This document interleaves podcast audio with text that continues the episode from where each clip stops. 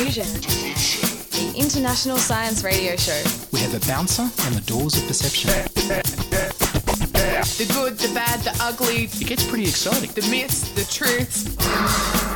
Toxicology, Asteroseismology. magnetism, the dark side. Genetically engineered potatoes. Planetoid. Planetoid. I love that word.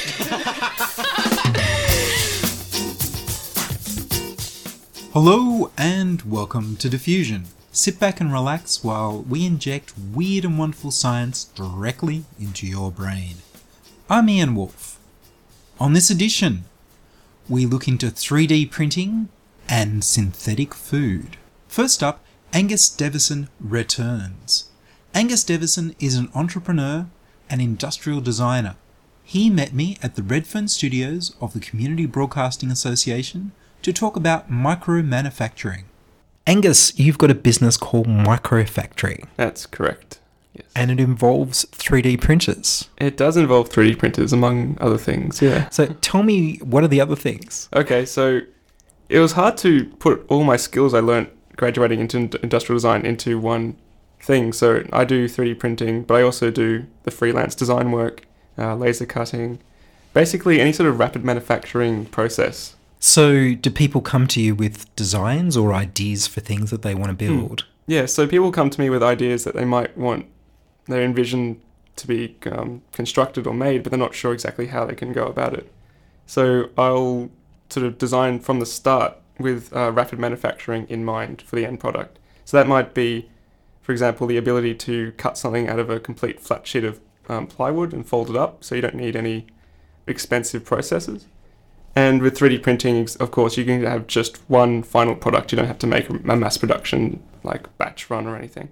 So, I guess that'd be really good for movie and TV props. Mm, definitely. Um, I haven't done any projects like that, but I definitely would like to. Yeah. Yeah, it sounds like that'd be like constant business because they're always doing new things for a one off. Exactly. And um, rap or like 3D printing and other rapid manufacturing techniques are used a lot in in uh, you know, like prop prop design and that sort of thing these days.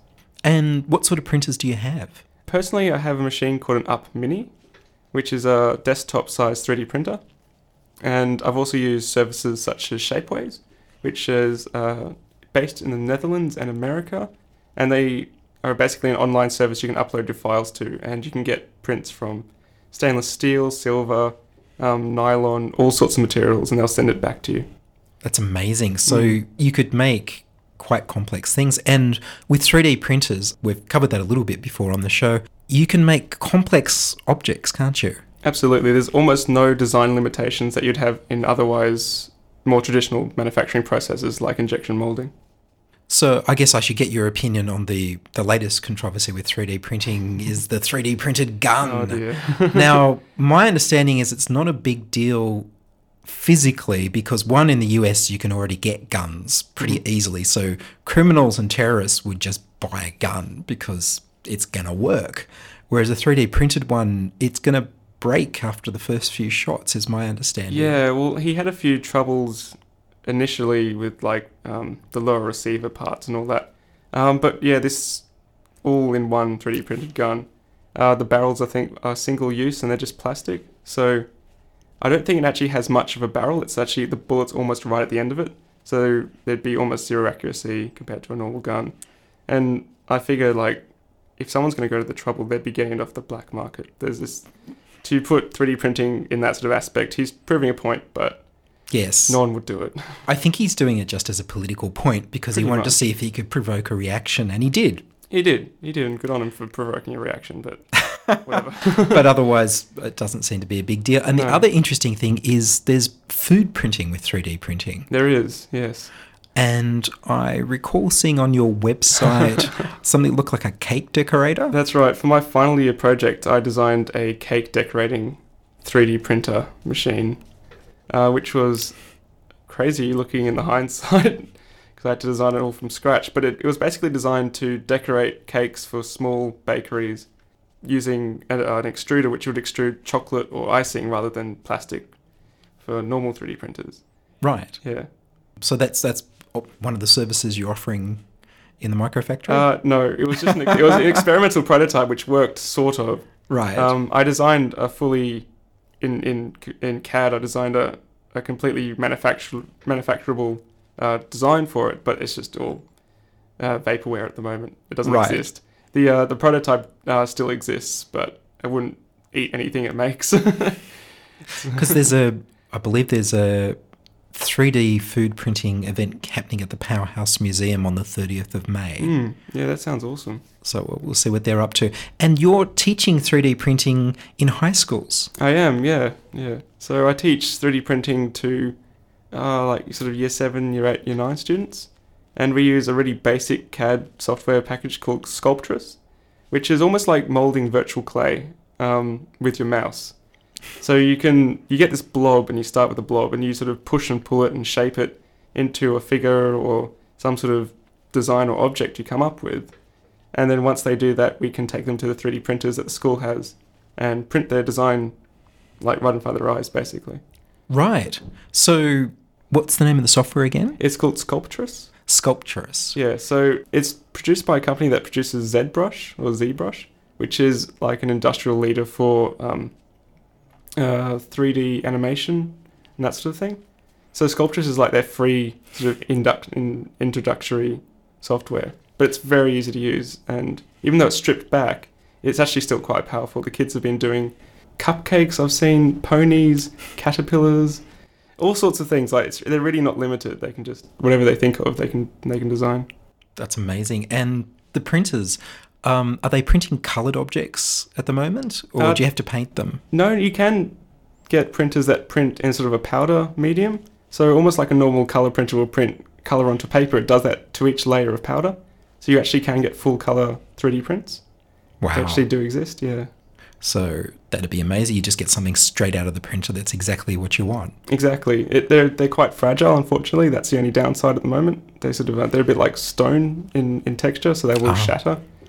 But uh, yeah, like you can get full color prints, which is pretty amazing. It is pretty amazing. And for the software side of things, if people want to get into 3D printing and the prices of printers are, are, are dropping at the simpler end, Yes, absolutely. um, what sort of software would you? Re- is this the software you'd recommend they try? Well, there's two different sort of avenues you can go down with software. If you want to do really geometric things, uh, Sculptris would not be a good choice because you can't actually do any straight lines. It's all all organic, so it's perfect for that. But if you're trying to do really um, geometric things, there are other options such as 123D, which is produced by uh, Autodesk, and that's another free option where you can do. You start with basic shapes like squares and and uh, triangles and that sort of thing, and extrude and cut away to actually form a final object. Right. Hmm. And for the objects that are already up there, there are catalogs online of um, open source objects. Yeah, there? there's a, a website called Thingiverse where basically anyone, I've got a few designs up there, anyone can upload their 3D printable objects or, or laser cuttable objects and you can just download them and make them yourself.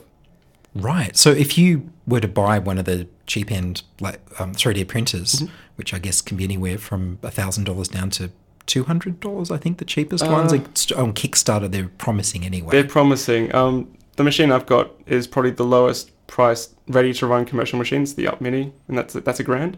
yes.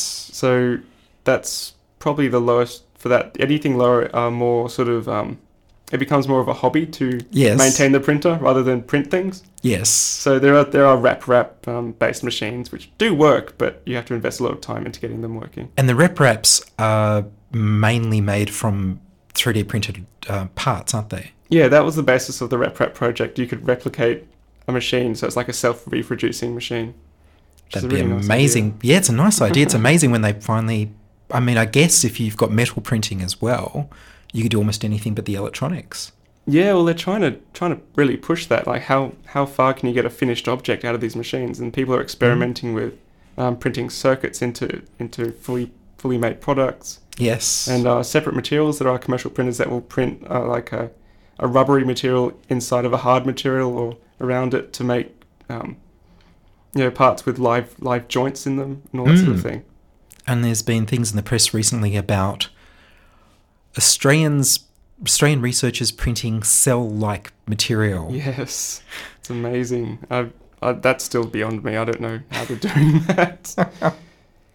Well, it's amazing stuff. So, if people want to, if people have a design that they want you to make, how do they approach you? Um, well, they can contact me through the website. So there's a contact page there. Yeah, what's the website? It's uh, U Factory, so that's a letter U, factory.com.au. Right? Mm-hmm. Okay, and I guess people could download things from Thingiverse and then alter it to suit themselves in the software. Yeah, absolutely. There there are um, programs that will let you change the mesh files you get from from Thingiverse to whatever you like, or combine them. There's something. It's pretty much a toy just for creating horrible looking objects of combining this and that into one object and print it, be able to print it. So, what about scanning objects for 3D printing? Is that hard? Uh, it's not actually as hard as you might think. There are there are programs out there like by Autodesk. There's one which lets you take loads of photos of an object from all around it, and then it'll combine it using like cloud-based uh, processing power, and then send you back a, a mesh of the object you've just taken all the photos of. So, you could do that with a mobile phone. Yeah, you could do that with any sort of camera, basically. That's amazing. So, if you needed a spare part for something, you could just take a whole bunch of photos as a scan hmm and take it to someone like you and get it printed out. Pretty much. Like you might have to clean it up a little bit, but it's getting there. well, that's what they pay you for. That's what they pay me for. exactly. Yeah, but it's getting there. The technology is does exist, and a little bit of like patience, it, you can actually do that. So, tell me about the 3D printing meetup group. Okay, so that's a new group that's been organised by uh, Stu. So he runs sort of these meetups in the city every few months, and each one, like for example, last time we had a few different types of 3D printers there on display for anyone who might be interested to come and watch them working, ask questions. Um, and we did scans of a head to make a Pez dispenser, which is awesome. And yeah, it's fantastic for anyone who's sort of keen on this idea of 3D printing but don't actually know much about it. They want to learn more. So it's it's it's on the uh, the meetup.com website. It's the Sydney 3D printing meetup. And where do they meet? Um, so we meet in different locations around the city. It depends on each each meet. Oh, cool. Yeah, So, people should go onto meetup.com and do a search for 3D printer meetup. yeah, Sydney 3D printing meetup. I think Right, we can put a link up on the webpage. we'll put a link up. Yeah, sorry, my memory's not so good. That's all right. So we'll put a link up on the webpage. I think I might have to come along. It sounds really interesting. It's very good. Um, there was so like last time there was so many interested people. I was it was pretty pretty amazing really seeing how many people actually are just so into 3D printing at the moment. Well, Angus Devinson, thank you very much. No worries. Thanks, Ian. That was Angus Devison, entrepreneur and industrial designer. You can find out more at ufactory.com. You're listening to Diffusion Science Radio. Send emails to science at diffusionradio.com. We're brought to you across Australia on the Community Radio Network and podcast over the internet on www.diffusionradio.com. Lab grown meat, 3D printed food, and giving up on food altogether. Are these the future of eating?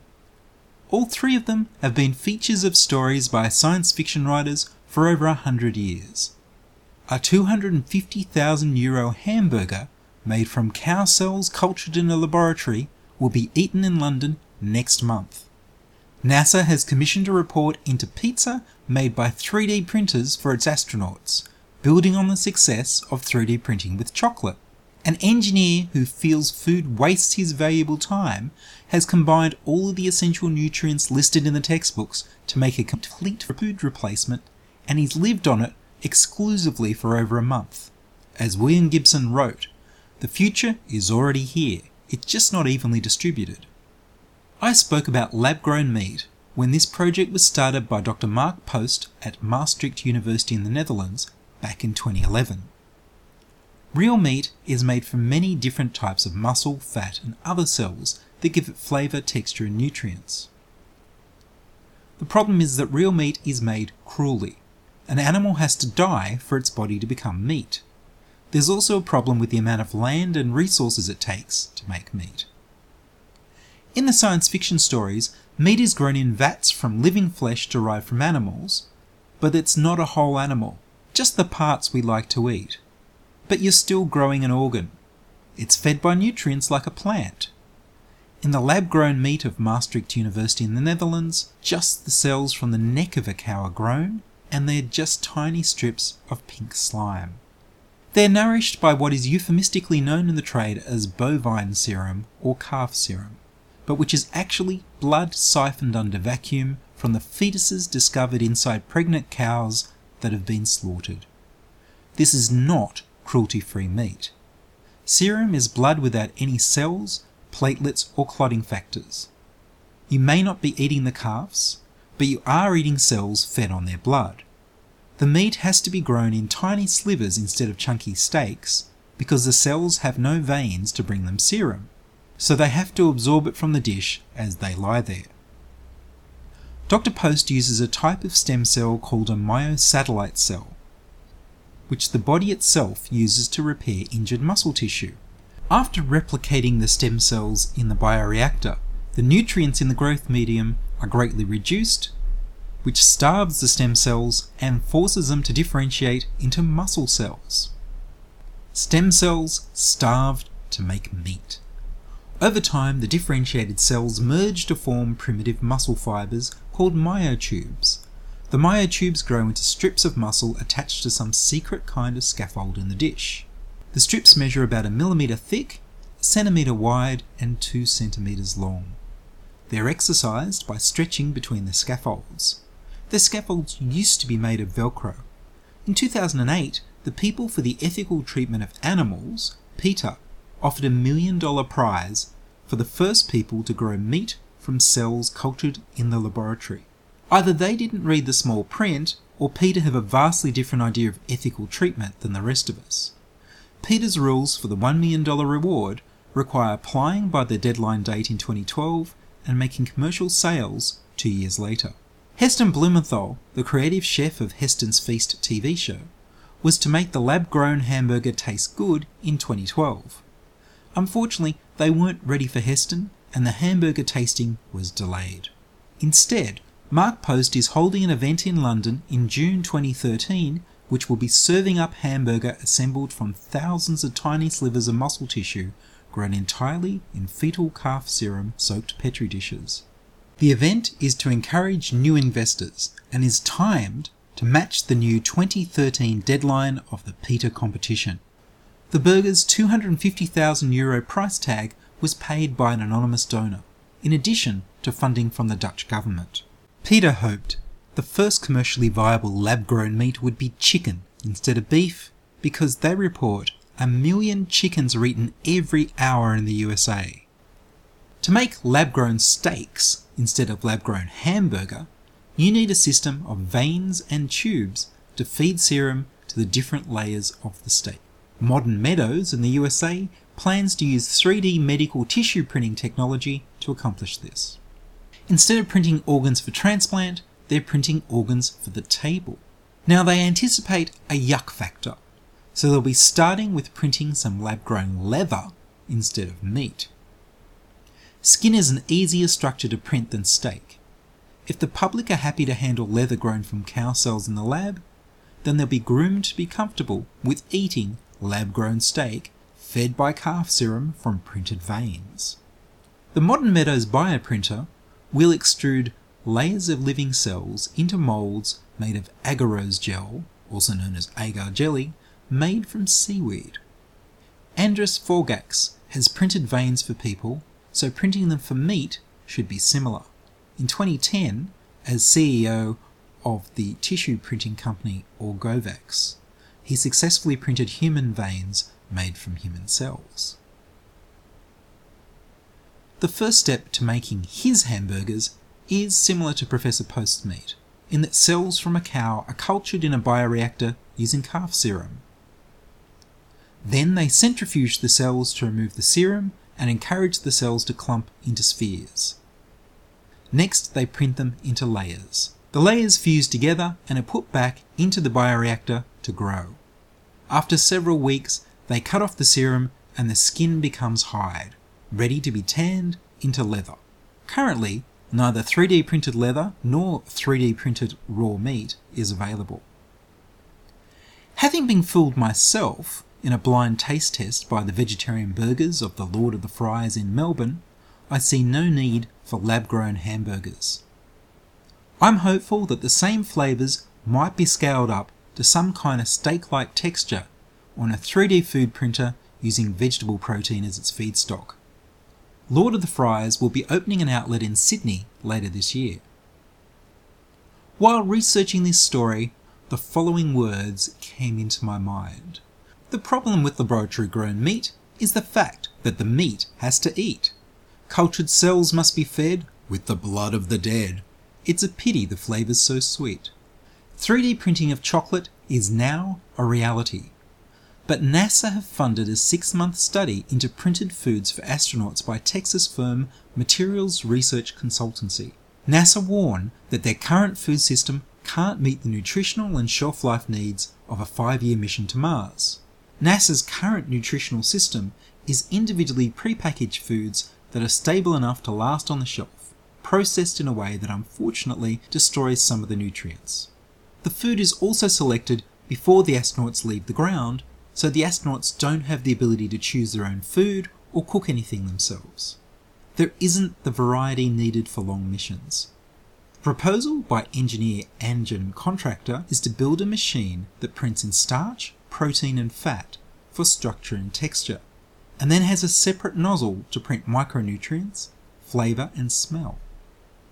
The feedstock for the printer would be powdered food, combined in the printer with water and oil to make a printable paste, which can be combined with flavour and texture modifiers. Yummy!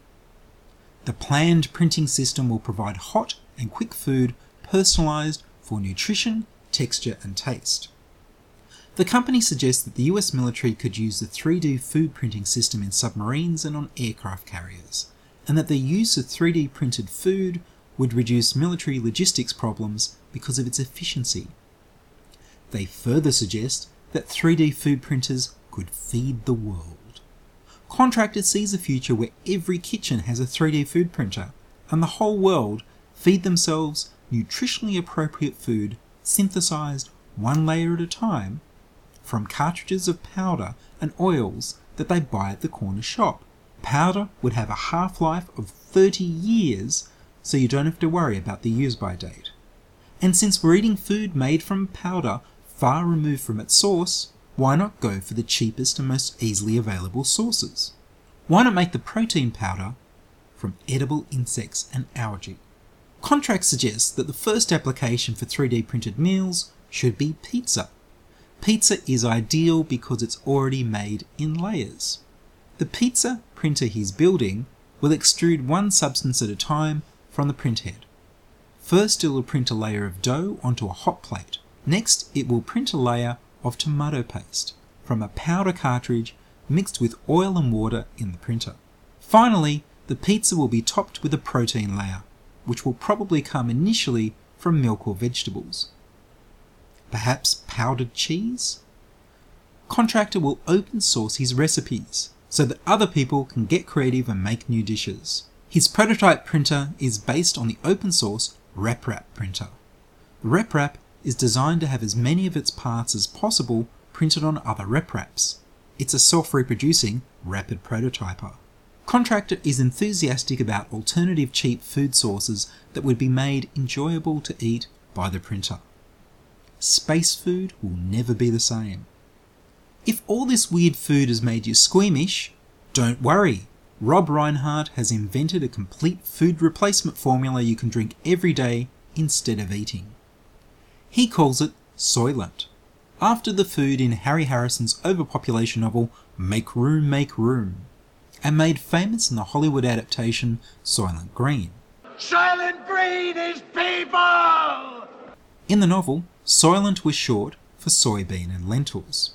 The 24 year old engineer felt that the time spent shopping for food, preparing food, consuming food, and cleaning up after food is time better spent doing other things. So he studied physiology textbooks and simply ordered samples of all the nutrients known to be necessary for good health, including fibre, and then mixed them up in a powder. He lived for a month on just drinking his Soylent powder mixed with water. He adjusted the nutrients as the liquid diet changed his health. He felt energetic and very focused. He started up a business to make and sell Soylent using a free crowdfunding platform to raise over $300,000 in just a few hours. He's given out the recipe to people who have volunteered to log their body's responses to the liquid food. Soylent claims to be cheaper than fresh food, lactose free, halal, free of allergens, and will keep on the shelf for years. Rhinehart wants to work with aid agencies to reduce hunger around the world. For people who actually enjoy food, perhaps Soylent is a perfect feedstock for 3D food printers, guaranteeing that whatever the flavour or texture, the food will contain all the nutrients you ever need, just like Bachelor Chow on Futurama.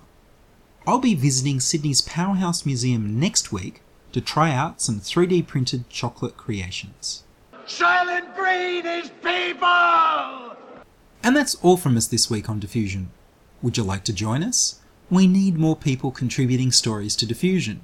You can send your contributions, opinions, congratulations, standing ovations, gasps of amazement, and helpful suggestions to science at diffusionradio.com.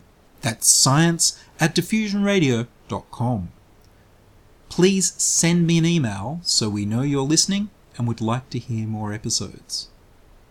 I produce Diffusion, which is broadcast around Australia on the Community Radio Network and syndicated on the National Science Foundation's Science 360 internet radio station. Subscribe to our podcast on the Diffusion website, www.diffusionradio.com. That's www.diffusionradio.com. And if you have any science based limericks or poems, send them in. I'm Ian Wolfe. Join us inside your audio device of choice for more science wondering next week on Diffusion Science Radio. Looking at the URL, the first thing that sticks out is the colon. And how about a slashing or cutting sound for the slashes? To complete the experience, we might throw in the HTTP and maybe some kind of download sound. www.diffusionradio.com. Lachlan Watmore on guitar.